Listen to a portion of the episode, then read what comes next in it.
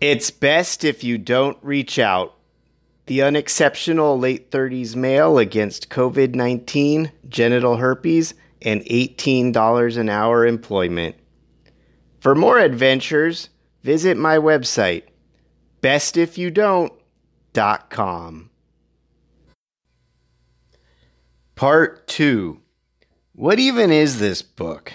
Simply put, this book is the therapy journal of an unexceptional late 30s male who was impacted by COVID 19 even though he never caught COVID yet, impacted by genital herpes even though he isn't infected by genital herpes yet, and impacted by $18 an hour employment even though he doesn't want to work $18 an hour employment like ever.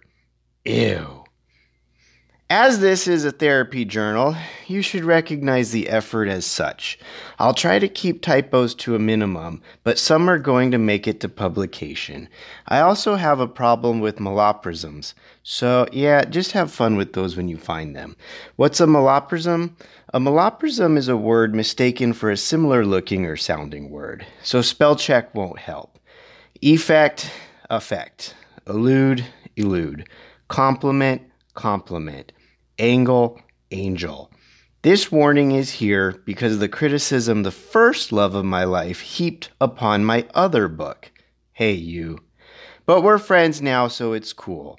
In her defense, the other book wasn't kind to her, and in one of my futile attempts to win her back, she threw in my face, Jason, you wrote an entire book about why you don't want to be with me.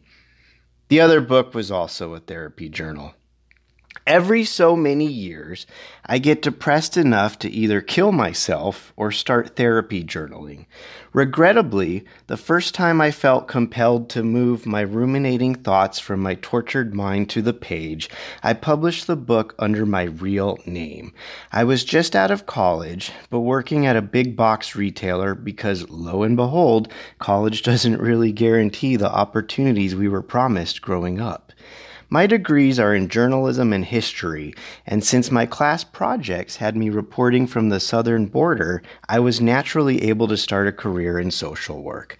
While social work doesn't pay a living wage, at least for a while I felt more fulfilled than I did stocking shelves.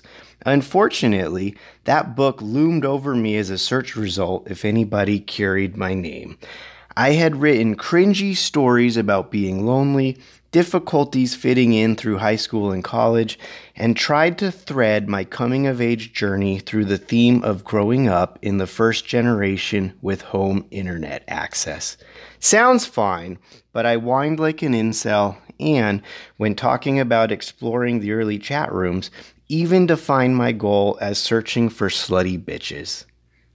Are you kidding me, past self? Why would you write that?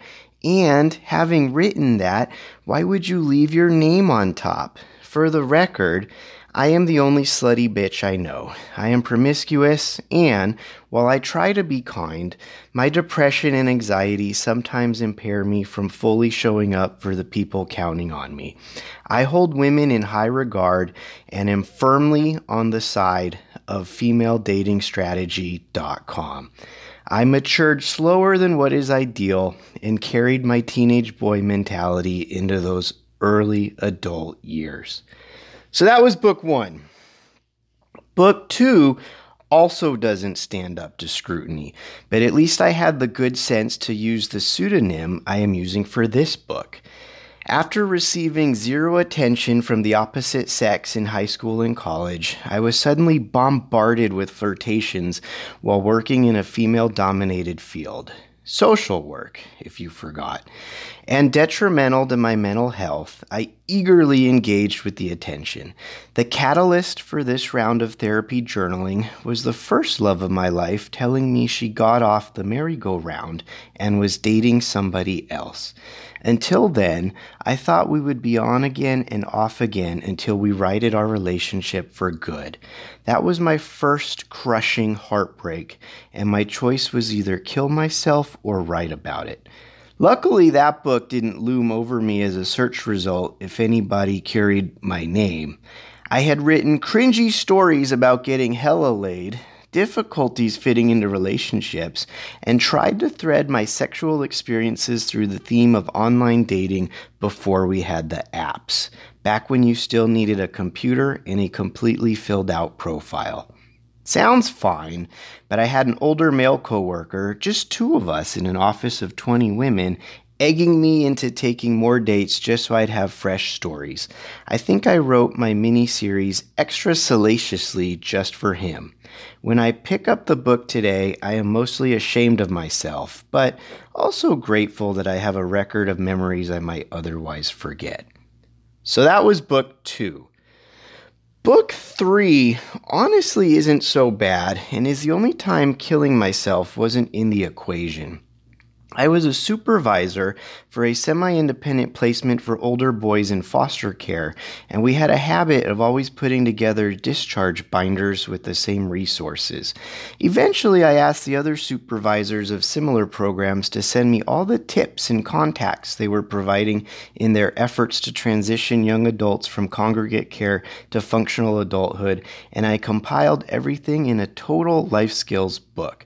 I sorted out topics, provided the links, addresses, and phone numbers, and then wrote summaries for each step in transitioning to adulthood. For example, employment was made up of chapters on job searching, resumes, networking, interviewing, boasting about soft skills if work history is lacking. Remember, my audience is teens. Maintaining employment, building motivation, and how to quit a job. I even covered those annoying aptitude tests a lot of the online applications require, where you have to choose between nonsense like which sounds more like you? Do you believe in giving the greatest customer service of your life? Or do you believe in living as the human expression of the brand you represent? This book was a real banger, but none of the youth in my program wanted to read it.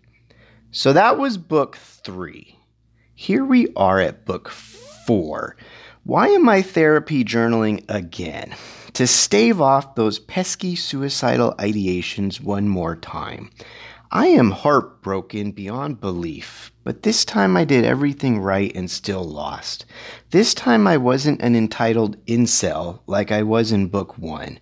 I wasn't a womanizer like I was in book two. I wasn't without the life skills for success thanks to book three, but I still hit rock bottom. I'm going to write cringy stories about being lonely, difficulties incumbent to the unexceptional late 30s male experience and try to thread my first year teaching high school through the greater theme of the COVID pandemic. And I also want to preserve a little bit of love that was lost. Getting the words completely right isn't the point of this book. It's best if you don't reach out the unexceptional late 30s male against COVID 19, genital herpes, and $18 an hour employment. For more adventures, visit my website, bestifyoudont.com.